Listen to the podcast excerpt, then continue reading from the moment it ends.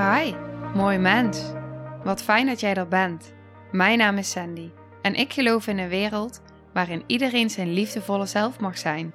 In deze podcast praten we openlijk over alle struggles die je tegenkomt op het moment dat je tegen jezelf aanloopt. Vanuit mijn kennis en ervaring deel ik levenslessen en geef ik je inspiratie hoe jij vanuit pijn en angst weer voor liefde en vertrouwen kunt kiezen, zodat jij, dwars door het donker, de weg terug kunt vinden naar het licht in jezelf. Welkom bij de Liefdevolle Strijder Podcast.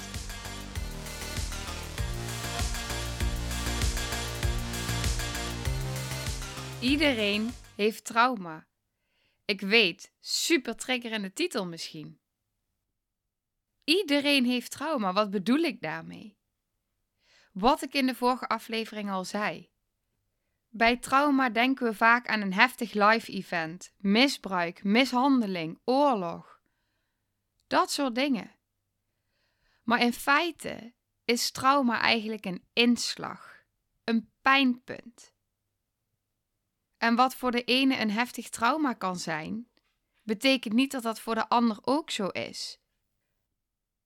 Maar pijnpunten, om ze even zo te noemen, die hebben we allemaal. En het begint al voor de bevruchting, dus min 10 maanden. Ik ga het aan je uitleggen en ik neem je mee. Eigenlijk begint het al vanaf het moment dat jij een zaadcel bent. Het begint namelijk bij jouw vader. Jouw DNA wordt deels bepaald door je vader.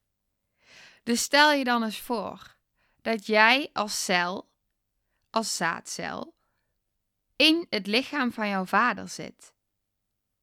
Dan klinkt het toch best wel logisch dat ook zijn cellen, zijn trauma's, die ook in zijn cellen zitten, deels van jou worden. Dus stel jouw vader is zwaar getraumatiseerd, dan neem je daar automatisch al iets van over. Vervolgens kom je in het lichaam van je moeder. Als jouw moeder ook trauma's heeft, dan komt dus ook dat automatisch in jou.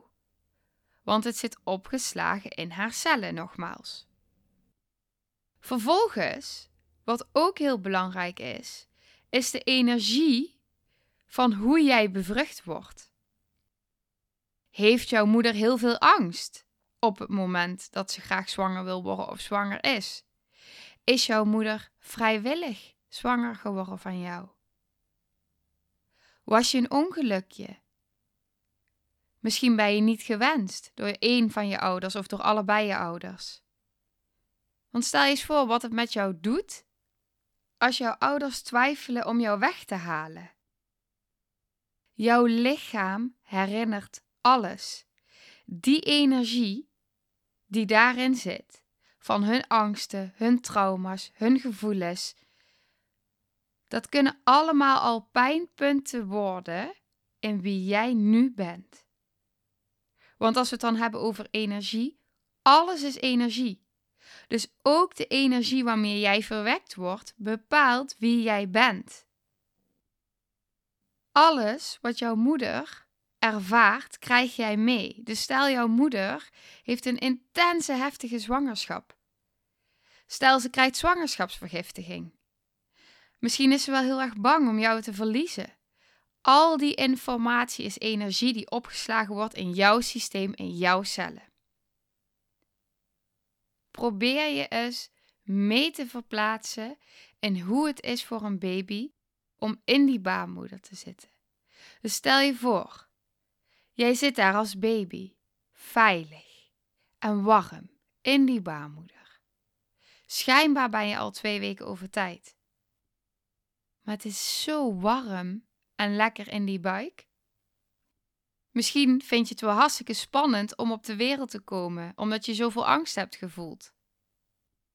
En stel je voor dat je dan ineens een enorme druk voelt. Zoveel meer druk dan dat je eigenlijk aan kan. En zo snel achter elkaar en zo hard dat je nog banger wordt.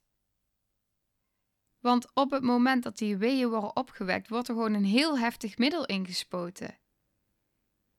En ik hoorde laatst dus dat uit onderzoeken blijkt dat daar dus echt al geboortetrauma en ADHD vandaan kan komen. Omdat het zo snel gaat. Veel te snel dan dat jij als kleine baby kan handelen op dat moment. Het gaat niet via de natuurlijke weg, het wordt opgewekt en echt met volle kracht. En uiteindelijk ben je eindelijk bijna zover. En dan wordt er een tang om jouw hoofd gezet. Word je naar buiten getrokken. Felle witte lampen schijnen in je gezicht. Vreemde handen pakken je vast. Een stem die je niet kent. Het is koud. Je weet niet wat je overkomt. Vervolgens wordt er een tik op je kont gegeven, zodat je gaat huilen. Je wordt losgeknipt van je moeder, meegenomen en in een conveuze gelegd.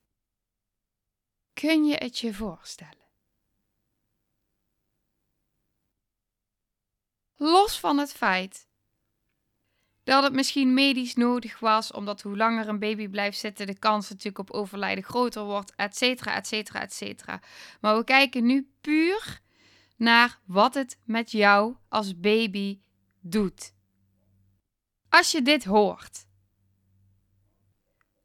Toen ik dit zo op deze manier hoorde, gingen bij mij de bellen rinkelen. Want ja, hoe gecompliceerd een zwangerschap is, hoe gecompliceerd de bevalling, misschien ben je wel een conveuze kindje. Kun je je voorstellen dat je daar al begint met vechten voor je leven?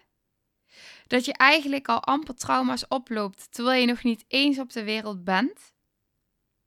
Het zijn dingen die als normaal worden beschouwd, maar denk er maar eens even over na en voel maar eens wat het doet met je. Bij mij deed het echt heel veel. En dan wil ik nu even verder gaan over de angst die je als baby ervaart. En daarvoor beginnen we bij het reptiele brein. Het brein, zoals ik in de vorige aflevering benoemde, dat in actie komt bij gevaar, de fight, flight, freeze. Dus stel je eens voor. We gaan even terug naar de prehistorie. Stel je eens voor hoe het heel, heel, heel lang geleden ooit was. Voor dat reptiele brein. Op dat moment leefden wij, mensen, in groepen en moesten overleven met die groep. Denk jij dat je het in die tijd alleen zou hebben kunnen redden zonder die groep? Nee. Je zou volledig afhankelijk zijn geweest. En dat reptiele brein, wat niet kan nadenken, maar gewoon reageert, heeft dus in zich een doodsangst om niet bij de groep te horen. Want zonder de groep overleef je het niet. Dus kun je je dan voorstellen dat je vanuit dat diepste gelegen brein, het reptiele brein, weet dat je ergens afhankelijk bent van die groep, van dat systeem, om het zo even te noemen, om te kunnen overleven. Dus hoe groot is dan de angst dat je niet bij de groep hoort? De angst dat je niet goed genoeg bent. De angst voor afwijzing. Het is een diepe, diep gewortelde angst vanuit dat reptiele brein. Dus als we teruggaan naar de baby. Op het moment dat jij als baby wordt geboren in een systeem, in dit geval is dat systeem je gezin, je ouders. Wat heb je dan nodig om te overleven? Eten, warmte, veiligheid, genegenheid, liefde. Wat denk jij dat je daarvoor gaat doen? Zou je je gaan aanpassen, denk je? Aan het systeem, aan je ouders, om maar in die behoefte voorzien te worden? Ook als dat betekent dat je wegbeweegt van jezelf voor verbinding, dan is dat wat je doet. Je kiest verbinding boven jezelf zijn. Daar kom ik in een andere aflevering in deze reeks nog op terug. Want jij hebt een onvoorwaardelijke liefde voor je ouders.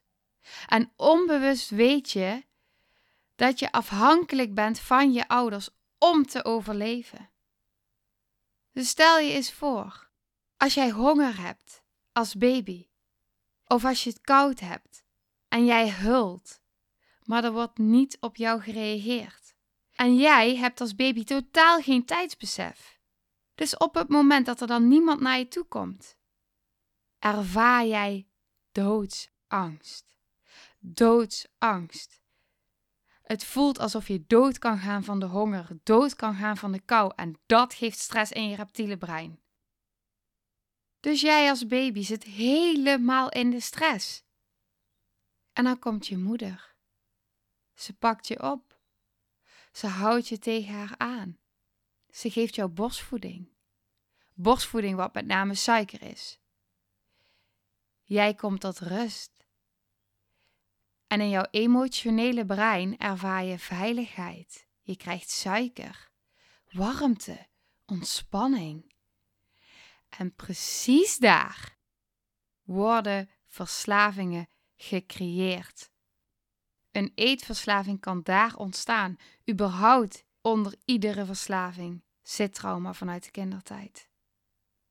Een verslaving is een middel dat je weer dat gevoel van veiligheid laat ervaren.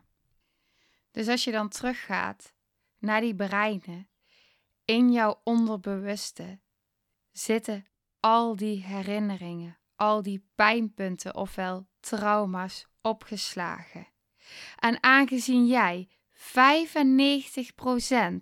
onbewust wordt aangestuurd, is dat hetgene wat jou iedere dag drijft en stuurt. En precies daarom is werken met het onderbewuste zo belangrijk.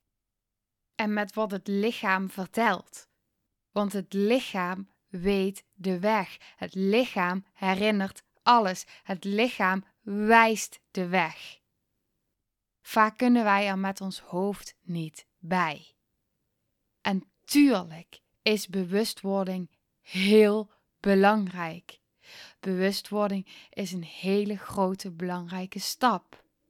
En daarom geloof ik zo erg in die combinatie. Werken met het lichaam, vanuit wat het lichaam vertelt, met het energieveld. Wat wil er zichtbaar worden met het onderbewuste en daarnaast je bewuste brein ook meenemen. Wat zijn de overtuigingen? Wat zijn de patronen? Wat zijn de associaties? Wat zijn de angsten? En nog veel belangrijker, wat wil er graag gezien en geheeld worden? Wat vertelt het lichaam? Wat vertelt het onderbewuste met al die overtuigingen en angsten? En je vanuit daar met je bewuste brein dingen kunt gaan begrijpen. En dat is ook precies wat ik met deze podcast voor je wil doen. Dat je linkjes gaat leggen, dat je ineens bepaalde dingen gaat herkennen, dat je dingen gaat begrijpen, dat je bewustzijn vergroot, zodat vanuit daar al die puzzelstukjes kunnen gaan vallen. En je weer volgende stapjes kunt gaan zetten en vanuit daar weer verder kan. Tot en met je zevende jaar zit je met je brein in een andere hersenfrequentie. De theta staat. En tot en met je zevende jaar, alles wat jij ziet, alles wat jij leert, alles wat jij ervaart, wordt de basis, daar wordt je fundering. Daarop worden je overtuigingen gebaseerd. En die overtuigingen worden vervolgens je gedachten. Die gedachten worden je woorden. Die woorden worden je daden. Die daden worden je gewoonten. Die gewoonten worden je waarden. En die waarden worden je bestemming.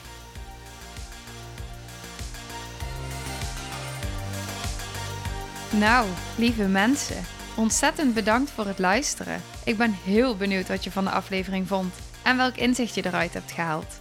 Mocht je nog vragen hebben of is er een onderwerp waar je meer over wilt weten, laat het me dan weten. En wie weet neem ik het mee in een van de volgende afleveringen. Als je het leuk vindt, kun je de aflevering delen. Of maak een screenshot en tag me op Instagram. Want ik vind het echt super tof om te zien wie er luistert. De link van mijn Instagram staat in de beschrijving bij de podcast. En wil je blijvend geïnspireerd worden? Klik dan op abonneer of volgen in de podcast-app waarmee je luistert. Dat zouden ik en alle toekomstige luisteraars enorm waarderen. Want dat zorgt er namelijk voor dat de podcast beter gevonden wordt. Nogmaals, dankjewel voor het luisteren en heel graag tot de volgende aflevering.